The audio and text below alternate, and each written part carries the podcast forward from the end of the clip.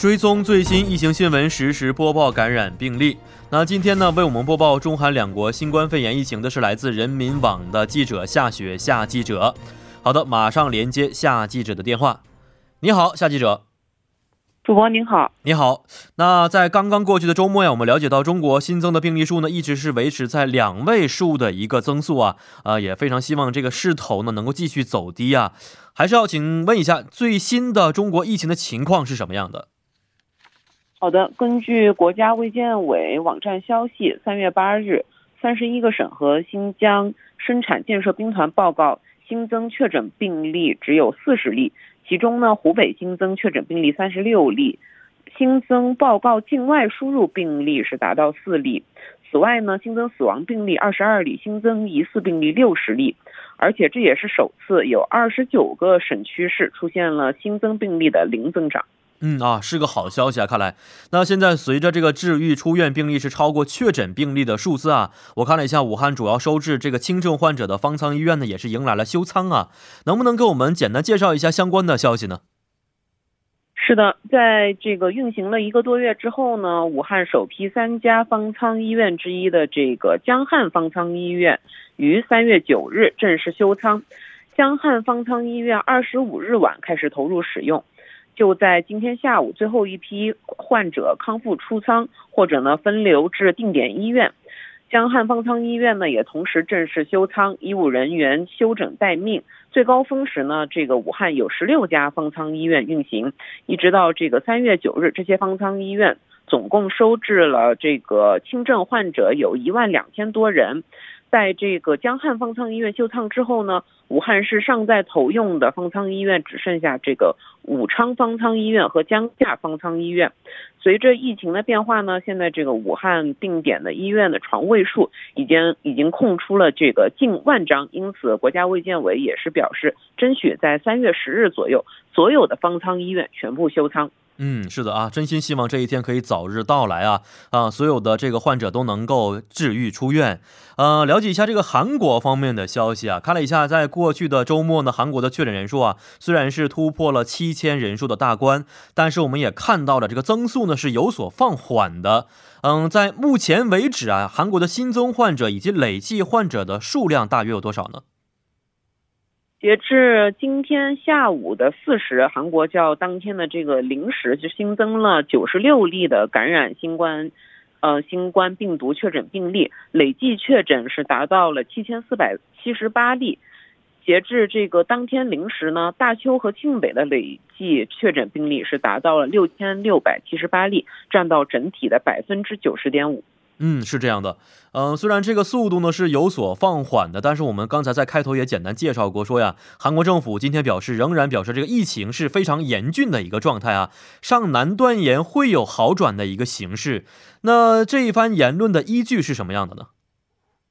这句话是这个韩国中央灾难安全对策本部第一总扩调整官这个金刚利在九日表示的。他说呢，这个新冠疫情。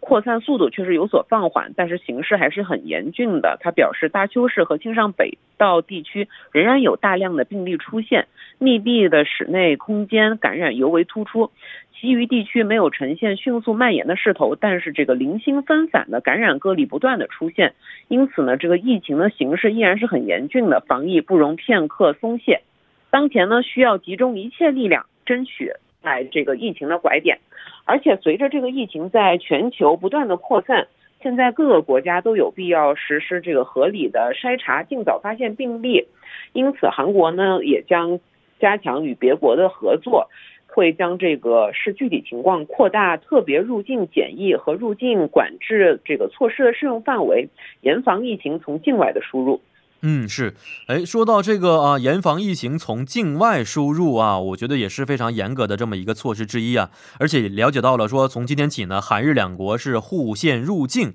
嗯，那么从这个机场的情况来看呢，往返韩日的航班是不是会出现一个大减的情况呢？是的，没错，像大韩航空当天上午十一点许飞往这个大阪关西机场的航班，只坐了八名旅客。其中呢也没有韩国人，只有日本和中国旅客。几乎从同一时刻从大阪飞抵仁川的大韩航空的航班也只有二十五名乘客，其中多为突然决定回国的人员。而且据这个航空业的预计呢，当天从仁川飞往日本以及从日本飞回仁川的旅客合计三百一十八人次，仅为这个二零一八年往返日本日平均旅客人次的百分之啊一百一十五分之一。嗯，是。那关于韩日两国这个互线入境的情况呢？稍后呢，我们将会邀请韩国檀国大学政治外交系的金真浩教授啊，做进一步的解读啊，请大家一起来了解一下。呃，还有啊，上周我们也提到了这个口罩呢，现在是分成五批的尾号限购制啊，五步制啊，也从今天是正式启动了。那居民限购时呢，呃，需要出示的是居民的登记证啊、驾照啊、护照等有效的身份证件的相关信息，才可以啊达到一个每周每人购买两个的这么一个情况。嗯，该政策刚出台的时候呢，是不可以代买的啊，所以呢，文总统有提出扩大代买的范围。那不知道啊，今天起。这个代买范围是否有所调整呢？是的，目前呢，在这个户口登记簿上面登记为共同居住的人员，可以为十周岁以下的儿童和这个八十周岁以上的老人代买口罩。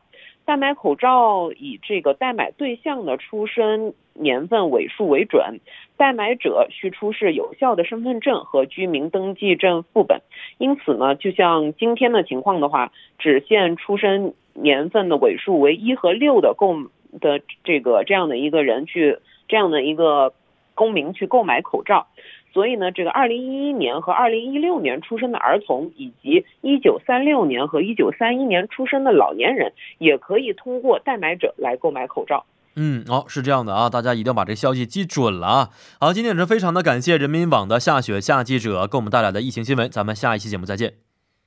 好的，再见。嗯，再见。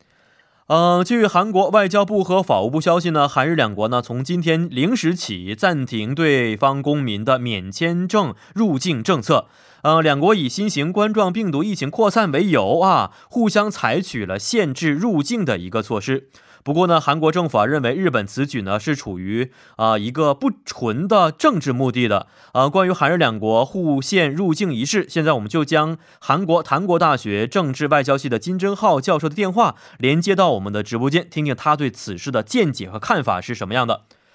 喂，你好，金教授。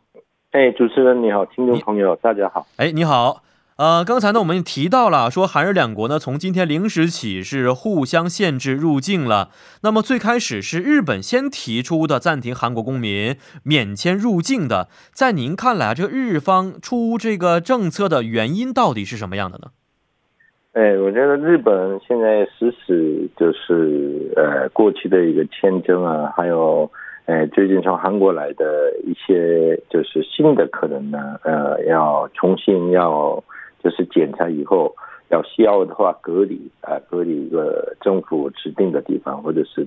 自己住的地方啊等等的内容。这个原因是可能就这样，哎，这个东亚三国啊，呃，中国呢就是现在这个新冠状病的这种趋势啊，哎，就是慢慢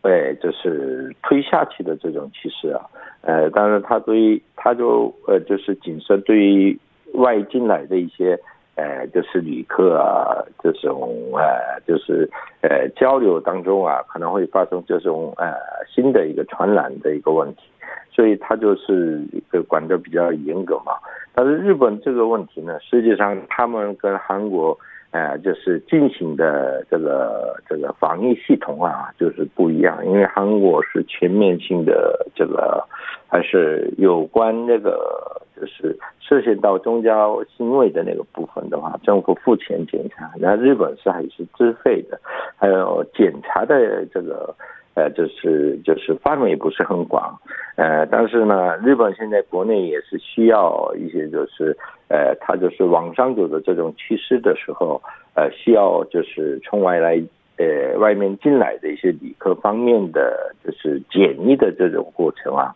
所以它这个我们不能只是看一个是一个政治目标，这也是日本社会需要的问题。但是呃，就是是这个实行之前呢。没有跟韩国直接呃直接跟呃先商量了，就商量的过程是比较呃可能是跳过了啊。呃，还有一个问题，因为因为日本还得准备一个奥林匹克嘛嘛，这个环境里头啊，呃，日本现在对韩国的措施啊，呃，也有呃多少一个外交形式上的一些可能对韩国的不平等的这种呃措施啊，但是实际上日本国内的需求还有日本的安全也需要的这种事情的，呃，韩国来说呢，反过来。韩国也是反过来要实行，呃，对日本的这种呃入境的这些一些新措施啊，这是可能是两国呃过去没有实行过的事情。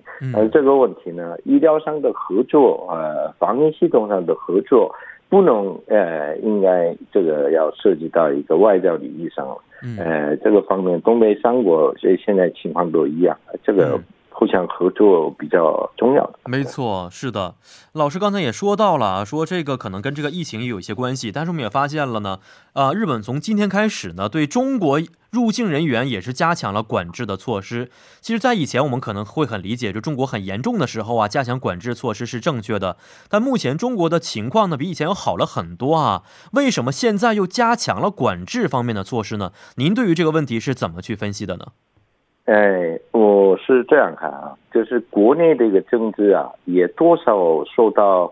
国际上事务上的影响的，就是国内的经济、还有健康、安全，呃等等的内容呢，呃，算是国内政治啊，但是呢，也涉及到国外因素，因为日本呢，呃，今年就是三月份啊，呃，希望呃，习近平主席到日本来。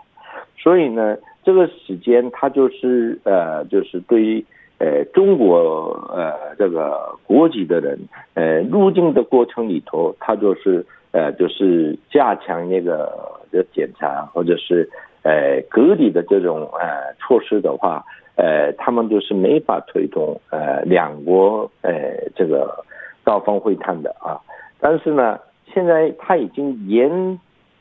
直到大概是奥林匹克以后还没定下来，呃，然后中国的这种国内的环境来看，因为中国还有一个两会还没进行了，呃，而且疫情现在正在就是还是最重要的关键时刻啊，呃，所以呃，日本这个就是国内的需求啊，人民都需要这种的现在措施啊，呃，但是。国际事务上有一些新的变化，日程上的变化，但是日本就是早期应该要实行什呃实行的内容，到现在开始实行的。嗯，是这样的啊，嗯，非常感谢我们的金老师啊，今天针对韩日两国互相的这个入境限制入境的消息呢，带来最新的一些解读。因为时间关系，我们不能多聊啊，但是非常感谢我们的老师接受我们的采访，非常感谢您。好，谢谢。嗯，谢谢。好的，那么下面为您带来的是每日财经一听就懂板块。